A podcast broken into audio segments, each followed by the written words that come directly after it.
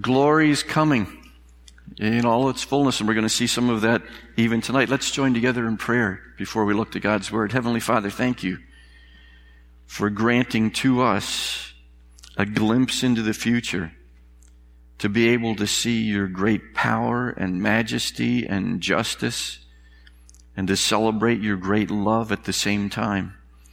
Thank you now as we open this, your word, that we have in view something that could challenge each one of us to be sure that we don't want anyone to have to go through what will be described in these words. So help us to have more of a concern, more of a passion for the souls of those that you put us in contact with, that you've put us in the same family with, the same job, school, team, whatever it may be. Help us to realize that what is ahead is very, very unpleasant if we're not ready. So we thank you for this now in Jesus' name. Amen. Let's turn together in our Bibles to Revelation chapter 8, opening the seventh seal. We've had some uh, delay in doing that, but now we're going to do that. I'm going to read only the first six verses now. We'll read the other verses a little bit later on. But Revelation chapter 8, verses 1 through 6. When the Lamb opened the seventh seal, there was silence in heaven for about half an hour. Now, of course, that would be from John's perspective. John, whether he's transported into the future to see what's happening or whether this is a vision, uh, it's about a half hour. Then I saw the seven angels who stand before God, and seven trumpets were given to them. And another angel came and stood at the altar with a golden censer, and he was given much incense to offer with the prayers of all the saints on the golden altar before the throne. And the smoke of the incense with the prayers of the saints rose before God from the hand of the angel. Then the angel took the censer and filled it with fire from the altar and threw it on the earth, and there were peals of thunder, rumblings, flashes of lightning, and an earthquake. Now the seven angels who had the seven trumpets prepared to blow them. Now let's stop right there for now. Revelation 8 begins where chapter 6 ends. For those of you that have been studying with us, chapter 7 did not really advance the action. It served as kind of a parenthetical interlude to some specific information of what would be going on in the tribulation, not necessarily in sequential order. The sequential order is in the judgments. It is in the seals and the trumpets and the bowls. Uh, the interludes may go on ahead a little bit further and give us a description of what may be taking place a little bit later on.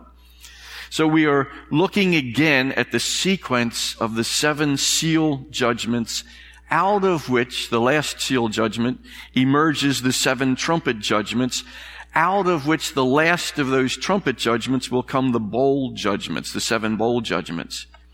So from having read chapter 7, we know of the 144,000 Israelites with the seal of God that we believe are going to be serving as witnesses for Him during the tribulation. And out of that tribulation, many, many people will be getting saved. Now we're almost ready to get back to the action. But like this signboard, if you can't see it, it says, still a long way to go, kids. In other words, we're not there yet. The action isn't going to happen exactly yet. Six seals have been opened. Six judgments have been revealed. But now we've got a little bit of delayed action, and that was seen in those six verses that we just read. The good news is that we see immediately in verse 1 of chapter 8 when the Lamb opened the seventh seal.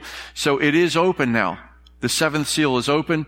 The interlude is over, but there's still a little bit of delayed action in front of us.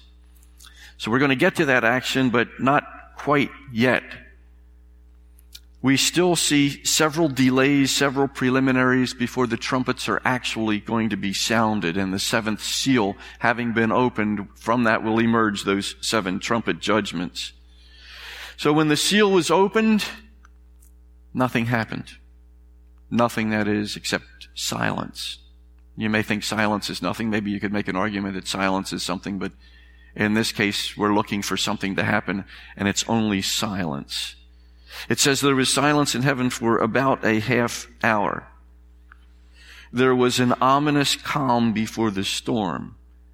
There was a tension that could be felt. You could call it a pregnant pause.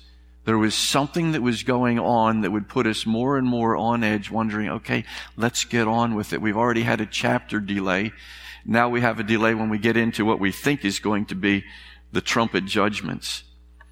30 minutes of silence can be a very long time. This 30 minutes of silence is in heaven. Now, do you realize that heaven has been a very noisy place up to this time? If you've been with us in our study, it's been quite a noisy place. Uh, some of the highlights we're going to see just very briefly right now. And what I'd like to ask you to do, if you're not inhibited, and some of us are inhibited, so just relax and enjoy what, what's going to be going on. I'm going to ask some of you to join us in four scripture readings in the same attitude, in the same spirit that these words came to us in heaven from the heavenly scene, which is quite loud and quite raucous. You'll see some words that will come up on the screen. There are words directly from the scripture. And what I'd like to ask you to do when I say together, let's say them as loud as we can if we're uninhibited. Okay, are you with me? Okay, um, you'll, you'll, I think you'll see it'll be a little more clear as we go along. But we're going to make a little bit of noise as well. Okay, there had been a yoke, excuse me, there had been a voice like a trumpet, and there had been rumblings and peals of thunder, four living creatures, day and night, who never ceased to be together. And they said, Holy, holy, holy is the Lord God Almighty who was and is and is to come. That was a great practice one. We have three more and we'll get it better. There were 24 elders who joined them in great worship songs. Mighty angel proclaimed in a loud voice. There was a crescendo of worship involving the four living creatures and 24 elders. And then the voice of many angels. It says numbering myriads of myriads and thousands of thousands saying together with a loud voice, worthy is the lamb who was slain to receive power and wealth and wisdom and might and honor and glory and blessing. Every creature in heaven and on earth and under the earth and in the sea and all that is in them were also saying together, to him who sits on the throne and to the lamb be blessing and honor and glory and might forever and ever. One more, and let's see how well we do in this one. Martyred saints are crying out in loud voices. All the angels, along again with the 24 elders and four living creatures, worshiped God, saying together, Amen. Blessing and glory and wisdom and thanksgiving and honor and power and might be to our God forever and ever. Amen. And then there was silence. Awesome silence before the great storm of God's wrath. And it reminds us, be still and know that I am God. Find it all over the scriptures. Psalm 76 verse 8, from heaven you pronounced judgment and the land feared and was quiet. There's a huge connection in the scriptures between solitude, quietness, stillness, and God exercising judgment. In Habakkuk chapter 220, but the Lord is in his holy temple. Let all the earth keep silence before him. And the judgment was there with the Babylonians in that case in Zephaniah chapter 1 7. Be silent before the sovereign Lord, for the day of the Lord is near. Talking in terms of the day of the Lord, when we talk about that, when we use that expression, we're talking about end times. Same thing in Zechariah 2.13. Be still before the Lord, all mankind, because he has roused himself from his holy dwelling. And when he has roused himself, it is not going to be a pretty picture here on the earth. We're sure that events of monumental importance are about to take place. The tension mounts and the silence becomes almost deafening, if I can put it that way. Think about the few seconds silence before the foreman of a jury reports the verdict. And we find the defendant. You have a little bit of tension there, don't you? You want me to say whether he's guilty or innocent, don't you? Uh, the defendant was Steve Darrow. And he was innocent. Think about the few seconds before the new Miss America is announced. And the winner is Miss Miscellaneous, or whoever it might be. Think about 30 minutes. That kind of silence. We're going to experience that. Let's experience that together now. 30 minutes starting now. How many of you think I'm serious? it says about 30 minutes. About 30 minutes is up. How many of you were uncomfortable during that few seconds that we just did, wondering, is he, is he for real? Is he really going to do that to us? 30 minutes can seem like a very short time depending on what it is, but it is in one of the, when it's in one of those situations where we're awaiting a verdict or a judgment or something important to happen, it can seem like forever. Okay, it's after the silence now. Is it now time for the action? The 30 minutes is gone. Are we there yet? The kids would say. And the bad news to the kids is, um, sorry, no, we're not there yet. Verse 2 mentions seven angels who stand before God. They're given seven trumpets. The tension continues to mount. There are two key words there. One of them is angels and the other is trumpets. The angels, you notice that when it talks about the angels there, it uses a definite article. It talks about the angels. And these seven angels seem to be distinguished as being unique among all other angels. Some call them the presence angels. The presence angels because they're angels who stand before God. Now, one of them may have been Gabriel because he's identified in Luke 119. And he actually identifies himself to Zechariah as Gabriel who stands in the presence of God. And so we've got a situation here, silence in heaven. Then I saw the seven angels who stand before God. There they were, standing before him. They were in the presence of God. And, and what a great picture that is. And what are they doing? It tells us seven trumpets were given to them. we study the scriptures about trumpets, we find out that there's a lot said about trumpets. They're the most significant musical instruments in the Bible. Um, more so than harps, more so than any other instrument. Trumpets were used to sound alarms for war, for danger. Uh, there's a, an invasion coming on, something's going wrong. The uh, the trumpets would sound. They were also sounded for peace when the war is over. They announced the new moons, the beginning of the Sabbath, even the death of somebody important. Whenever any of those things were to happen, the trumpets would sound. They signaled a public assembly. They signaled the giving of the law. They signaled or announced almost every important occasion. So when the people of God are reading something about seven trumpets were given to these seven angels who stand in the presence of God, they understand this is meant to be something very significant. Throughout the Bible, trumpets were used to prophesy important end time events. For example, the rapture at the trump of God. That's going to happen. So something important is about to happen. Seven trumpets will signal more judgments. They emanate out of the seventh seal. What will they signal now? Nothing yet. There's still another delay. Verses 3 to 5 don't tell us of the trumpet judgments yet. They speak a prayer. So what's happening here in verses 3 to 5? Well, it says another angel. Many of the commentators believe this is the Lord Jesus himself as the mediator and the great high priest. I personally find that unlikely because it's another case where it says this is another angel of the seven kind. the, the seven of the, the ones that we've already seen, another of the same kind. Jesus is identified as the lamb in this whole context, not as another angel, and certainly not as another kind, another of the same kind. So there we find the angel pictured standing before the throne with a golden censer presenting much incense, and the prayers of the saints are there before the throne.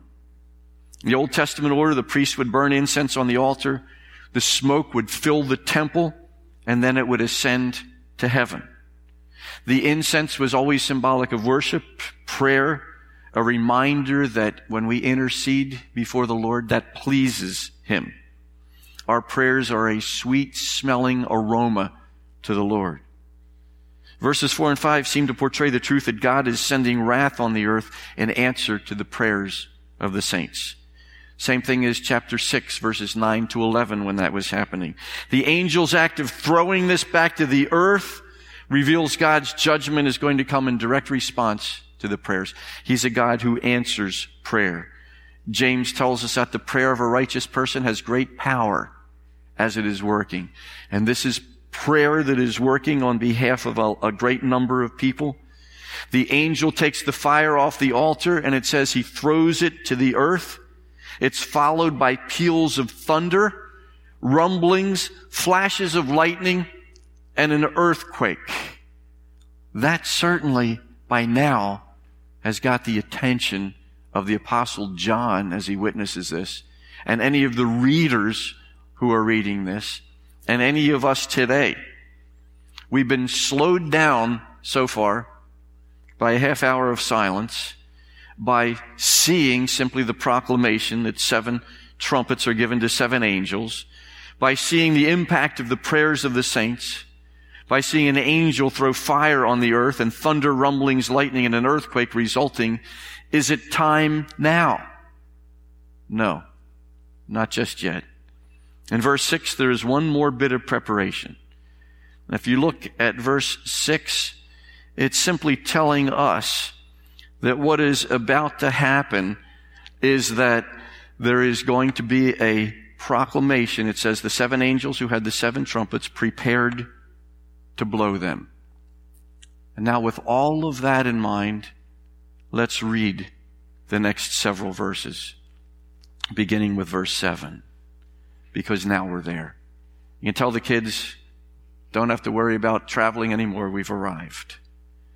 The first angel blew his trumpet, and there followed hail and fire mixed with blood. And these were thrown upon the earth. And a third of the earth was burned up, and a third of the trees were burned up, and all green grass was burned up. The second angel blew his trumpet, and something like a great mountain burning with fire was thrown into the sea, and a third of the sea became blood. A third of the living creatures in the sea died, and a third of the ships were destroyed.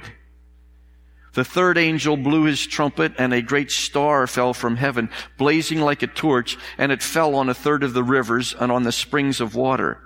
The name of the star is wormwood.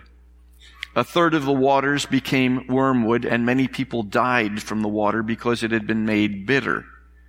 The fourth angel blew his trumpet, and a third of the sun was struck, and a third of the moon, and a third of the stars, so that a third of their light might be darkened, and a third of the day might be kept from shining, and likewise a third of the night. Then I looked, and I heard an eagle crying with a loud voice as it flew directly overhead, Woe, woe, woe to those who dwell on the earth at the blasts of the other trumpets that the three angels are about to blow. First trumpet, verse 7.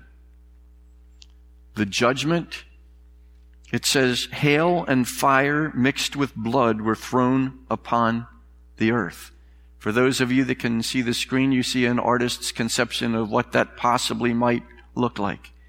The big argument among the theologians that I would consider to be conservative evangelicals who would be very similar to where we are, the big argument is always how literally do we take all of these things? Is this something that is symbolic or is it something absolutely real? And is it something that we have to take the words at face value or is this John from a first century perspective describing what he is seeing in the language that he understands? And conceivably it may not be exactly hail. It could be a, a number of other kinds of things, but meant to be taken literally, but through the eyes of somebody who is describing it. And that debate goes on and on. Uh, you probably understand I'm from the school that tries to take everything as literally as possible unless the text tells us that it is meant to be symbolic or it is something that is absolutely impossible and it's clear God wants us to know that it is symbolic or allegorical in one way or another. So we have the possibility here. Hail and fire mixed with blood thrown upon the earth. That may have simply been God's intention, and that's exactly what happened. Hail, fire mixed with blood thrown upon the earth to accomplish the results that he wanted to. Could be taken completely literally, or I also believe that it could be taken perhaps somewhat from John's perspective as a first century individual, describing maybe some things that would happen today that he knew nothing about at that particular time. I don't see it being allegorical. I don't see it being symbolic. I believe that God meant for us to understand these things are going to be happening one way or the other. The result, it says one third of the earth one third of the trees and all the green grass were burned up. Nothing is said, though, about the roots being destroyed at that particular time because we will see some grass later in the tribulation that could have grown back. The locusts are going to be involved in that. I'm not sure how God did that. He could have done that in a number of ways, but some people are very skeptical of everything that is here and they say, well, wait a minute, there's grass later. That negates this. This couldn't possibly have really destroyed grass. Grass must be a symbol of something else. Hail, incidentally, is frequently associated in the Bible with God's judgment. And so there's no reason for it to be different here. In Joel chapter 2 verse 30, just for an example, and I will show wonders in the heavens and on the earth, blood and fire and columns of smoke. We see that some of these same things that are being done in Revelation are happening, or did happen earlier in scriptures. There's been a tendency, as I said, on the part of some to treat this judgment and this result as well, symbolically. One writer said this, what a great book this would make. And I guess he would have followed said, that would make a great movie. Another writer said, I hope and pray it isn't true. Can you imagine that? I hope God's word isn't true, uh, one writer is saying. Still another says, there is no power so great to do this. Uh, that's, I think, limiting God quite a bit. There's no power that can do this. There is a power great enough to do it. In fact, God has already done it. Think about hail and fire and brimstone. There's a very obvious parallel between a number of these events and literal events that took place in Exodus. This conceivably could have been a parallel to the fourth plague in Egypt. And there's no reason not to take this literally. We think about Sodom and Gomorrah and the fire and the brimstone and everything coming down from heaven at that particular point. I think if we want to back away from this and say, you know what, this is too severe, this is too harsh, therefore I'm going to have to come up with a watered down, diluted meaning for all of this. Uh, if that's the way we want to go, then that's the way a lot of theologians have gone. Taking this description literally, some have tried to relate modern phenomena to what John saw through first century eyes. How many of you remember Hal Lindsey? Do you remember Hal Lindsey, the late great Planet Earth? Um, he had a great imagination. And I love to be able to see some of the things that he would put to it. Here's what, here's what he says. Here he says, to John's eyes, unsophisticated as to ICBMs, the Holocaust he witnessed looked like hail and fire mixed with blood raining down from the atmosphere. This devastation seems to be a massive nuclear attack, much larger than the first one described in the sixth seal of chapter six, which obviously he also thought was a nuclear attack. With this massive loss of vegetation will come soil, erosion, floods, and mudslides.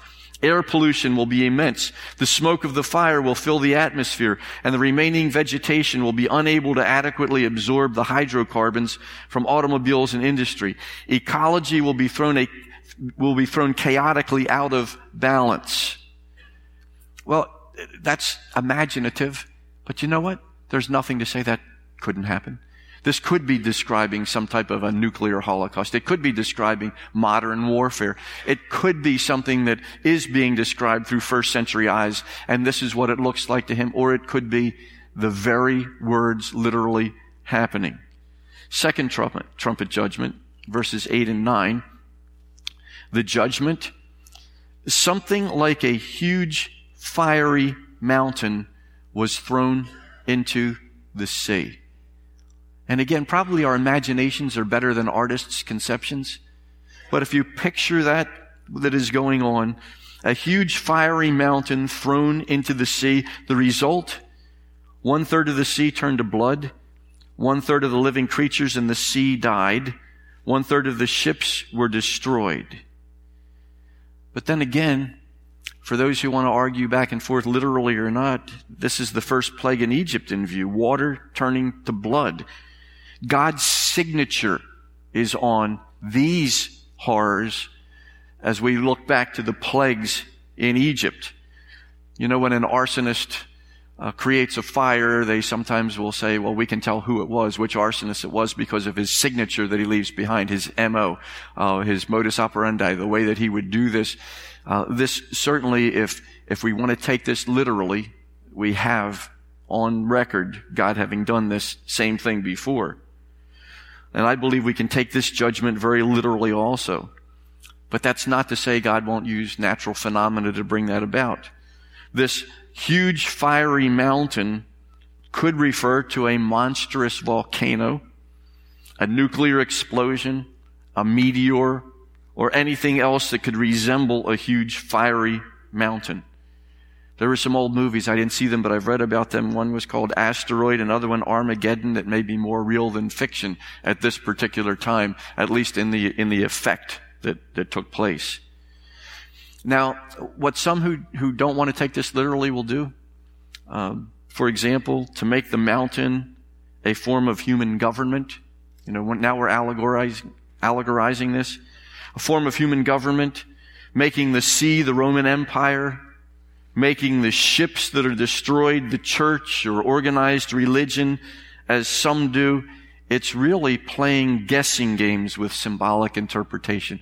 We're left to say, okay, what could this symbolize? What could this mean? And we're left to say, it's up to your imagination or your imagination or your imagination. You can make it symbolize whatever you want to. Uh, personally, again, I'm much more likely to take it or much more willing to take it literally. Um, here's a, a, another uh, another quote from one of the sources. He says to John's, no, excuse me, um, I don't want to I don't want to use that one just now. But what we're seeing here, the result, uh, we've got a uh, a difficulty here with all the things that are going on. And we come to the third trumpet judgment in verses 10 and 11 the judgment, a great star blazing like a torch, fell from the sky on a third of the rivers and the springs, and now the fresh water is also affected. Not just the seawater, but now the fresh water. And the result, a third of the waters turned bitter. Many people died from the bitter waters. And the star even had a name. They called him wormwood. That word wormwood refers to the bitter herb Artemisia absinthium. That was a bitter herb found in the Near East, mentioned elsewhere in the scriptures, carrying with it the idea of bitterness. So this wormwood, this great star blazing like a torch falling from the sky, called wormwood, and it's affecting people very adversely. And remember the word for star in the Greek. We talked about this one other time. It's the word aster refers to any heavenly light emitting body except the sun or the moon because they have their own names. Anything fitting that description could be meant here. And again, possibilities without at all discrediting the literal nature of the scripture. Could be talking about a burning meteor, a comet, even a fiery spaceship, parachuted illuminated bomb, biological warfare, drones, which are right now coming into massive significance and who knows what's going to be going on here. But it's going to be ugly. That much we know. I'll let uh, Hal Lindsey weigh in right now again. Hal Lindsey says, it's another thermonuclear weapon which is a part of a series of exchanges between the nuclear powers.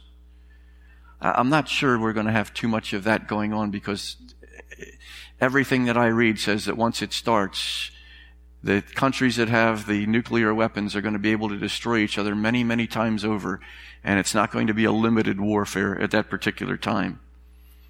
Could it be a volcano on March 21st, 1823? A volcanic explosion in the Aleutian Islands caused the water to become so bitter that it couldn't be used at all. It's not unprecedented for wormwood to occur. Fourth trumpet, verse 12, the judgment. One third of the sun, the moon, the stars were struck and darkened. And if you are able to see the screen here, it's just a, a, a very basic decryption of how that might look. A third of the sun not there. And people will say, well, you couldn't possibly exist without a third of the sun. I don't know what's going on here with eclipses and everything else. We're not given a lot of detail. Uh, what we are given is the fact that this is going to be something that is going to be absolutely terrible. The result, one third of the day is going to be without light and also a third of the night reminded once again of a plague. The ninth plague in Egypt in Exodus chapter 10 involved total darkness. What has God brought judgment upon? Have you noticed that?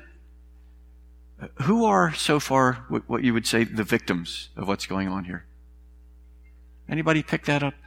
It seems like every one of these four is intended to target something that's the same. Did you pick that up? Nature. Do you see that nature is under attack here? Now people are going to be involved, but if you, if you look back over all of these things that are here, first angel blew his trumpet, the hail, the fire mixed with blood thrown on the earth. A third of the earth was burned up. A third of the trees were burned up. All green grass was burned up. We look at the second angel blowing his trumpet in that great mountain thrown into the sea. A third of the sea became blood. Uh, and, and that affected living creatures in the sea and ships. The third angel blew his trumpet, the great star that fell down. Uh, the result was, as we, as we keep looking, now the fresh waters are becoming bitter. And yes, people were affected. They died from that, but the initial target is nature. And we see that again when we see the, the stars uh, that are involved as well. Some of the later judgments are going to directly, more directly involve people, but people can't help but be involved here. But God is targeting nature at this point. Interesting because people have typically responded in two incorrect ways to nature. And this is one of God's way, way to say, um, you've got to be careful how you relate to nature. One thing that we've done incorrectly, we've worshiped the objects of nature all through the world, all through the cultures of the world and through history, people have worshiped nature. They've worshiped parts of nature.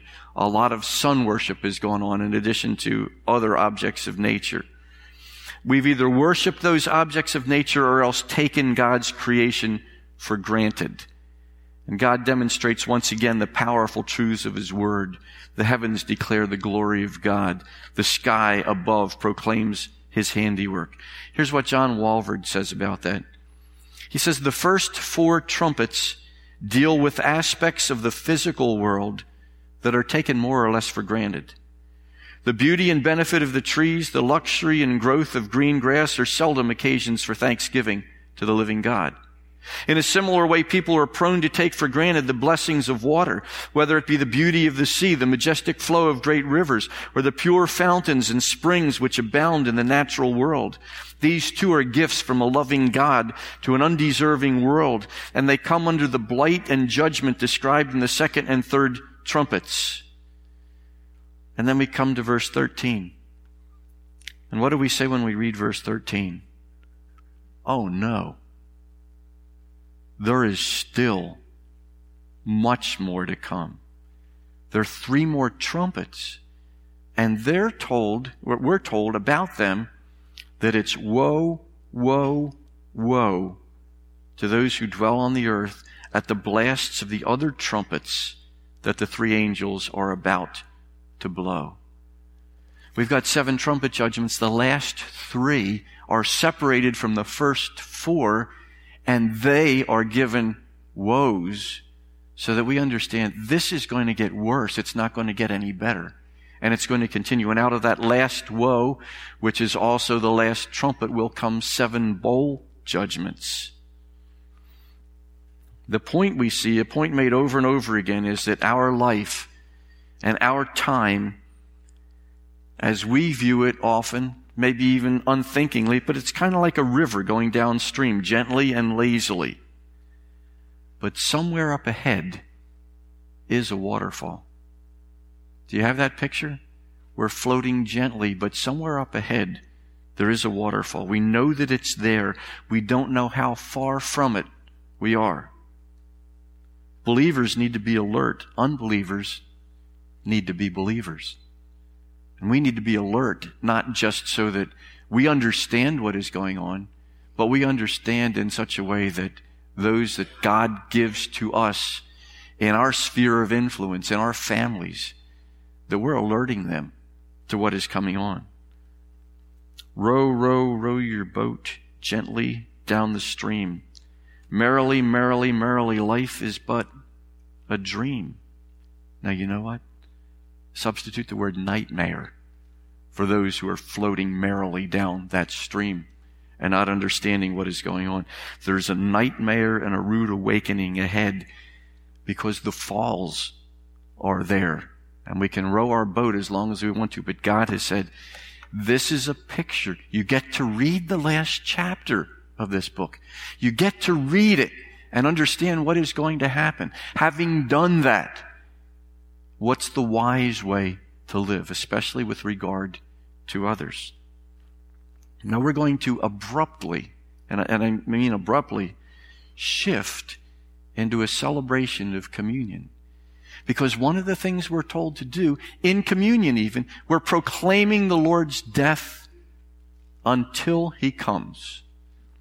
We can't go anywhere in the scripture without it pointing to the fact Jesus is coming again.